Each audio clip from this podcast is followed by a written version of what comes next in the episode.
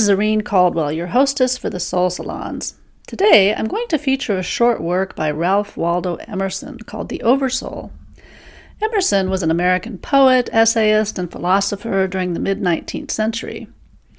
Unlike some of those whom I feature on this series, Emerson was not what I would call a great prophet or religious teacher per se, but it was clear to me that he thought deeply about topics like the divine mind, the nature of the soul, and true knowledge. And so that's why I wanted to focus on him a bit today. I really liked his essay called The Oversoul, it is considered to be one of Emerson's greatest writings, actually, and was published in 1841. I had never heard of it before a few weeks ago, but I enjoyed reading it because I thought that it offered a lot of insightful, day to day kind of wisdoms. It also appealed to me because it's short. My last episode was reviewing a work that was over 200 pages. Emerson's Oversoul essay, in contrast, was less than 20 pages, Focusing on a really short work now and then is one of the ways that I can keep myself somewhat sane in doing this series. So, what's a good summary of the Oversoul? I would say that it's about a universal spirit that manifests in the world through the individual soul. Man is a stream whose source is hidden, Emerson says early in the work. We live in succession, in division, in parts, in particles. Meantime, within every man is the soul of the whole, the wise silence, the universal beauty, to which every part and particle is equally related, the eternal one.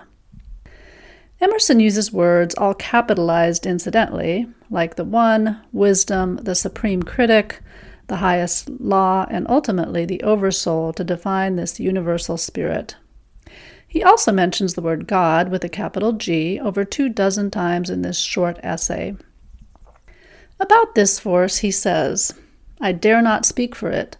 My words do not carry its august sense, they fall short and cold. Only itself can inspire whom it will, and behold, their speech shall be lyrical and sweet and universal as the rising of the wind. I find myself drawn to passages like this because they have what I call a flowing, ethereal, uplifting quality, as well as great imagery. Here's another example from the essay. But the soul that ascends to worship the great God is plain and true, has no rose color, no fine friends, no chivalry, no adventures, does not want admiration, dwells in the hour that now is, in the earnest experience of the common day. Emerson talks a lot about the soul in this one essay, and I will get back to that, but I'd like to introduce you to Emerson himself first. Ralph Waldo Emerson lived from 1803 to 1882 and mostly in Massachusetts.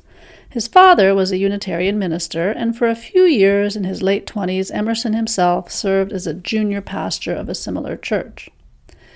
Emerson walked away from that role early in his life, and some would later label him an atheist, but I wouldn't have called him that. He just saw God as being in the world or part of the world versus separate from the world. He also believed one could have direct experience of the divine and didn't necessarily need an intermediary. I agree with that in part, but not completely, because I think divine teachers are sent to us, quite often and consistently, to serve as a connecting link between us and the unknowable essence that is God. But I probably do share Emerson's view that we can independently investigate truth for ourselves. On that note, Emerson grew up in a Christian tradition but he was apparently quite influenced later in his life by Hindu and Greek philosophy, among others. After the death of his young wife from tuberculosis and a one, one year trip to Europe, Emerson returned to the United States and began to pursue a path in teaching, lecturing, and writing. He took on a prominent role in the Transcendentalist movement in roughly his early 30s. This movement is hard to explain in a nutshell, but it's centered around the importance of nature, self reliance, the living in the now idea, and as I said earlier, an individual's direct experience with the divine. In doing research for this episode, I learned about something called the Lyceum Movement.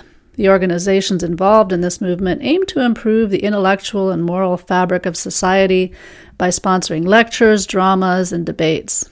It flourished in the mid 19th century, and I guess you could say it was a more spiritual version of today's TED Talks. And speaking of lectures, Emerson gave about 1,500 lectures across the United States during his lifetime. It's kind of amazing when you think about that. Keep in mind that this was before airplane travel and way before the internet. So he would have had to travel, most likely by train at that time, to all of those different locations. Some of his lectures were subsequently published in essay form, including The Oversoul. If I were living in the mid 19th century, I think I would have been really interested in being involved in the Lyceum movement, which makes me reflect on whether I wasn't just born in the wrong time. Sometimes I think I belonged in a simpler, perhaps more community oriented era. I often feel completely overwhelmed by life in the beginning of the 21st century. Then again, I suppose every era has its various pros and cons. Getting back to the essay, Emerson addresses the nature of the soul. He says it is not an organ, but something that lights and animates all of our organs in the background of our being. I like that analogy. In that context, he says the soul can show up in times of reverie, conversation, passion, and dreams. He talks about its qualities, too. When it breathes through his or man's intellect, it is genius. When it breathes through his will, it is virtue. When it flows through his affection, it is love. He adds that the soul is not purity and justice and beneficence, but that it requires all of those things to be alive and powerful in a sense. He talks about the transience of this life compared to the more permanent landscape of the soul. The soul looketh steadily forwards, he says, creating a world before her, leaving worlds behind her, she has no dates, nor rights, nor persons, nor specialties, nor men. The soul knows only the soul. The web of events is the flowing robe in which she is clothed. I note that the soul is referred to as a she here, which seems to be the case in a number of works that I've featured in the Soul Salons. I find that quite interesting. Another theme that Emerson addresses is how we as individuals always seek to find answers to questions like how long we are going to exist, what we are supposed to be doing with our lives, and whose company we should be keeping. I suppose many of us would have liked to have received better instructions on how we were supposed to use our talents in this world. I don't know about you, but I feel like I've done way too much waffling around, as I call it. But maybe we are, we are all asking the wrong questions. Emerson implies there is no real answer to what he calls these sensual questions, and he takes it one step further. These questions which we lust to ask about the future are a confession of sin, he says. God has no answer for them. No answer in words can reply to a question of things.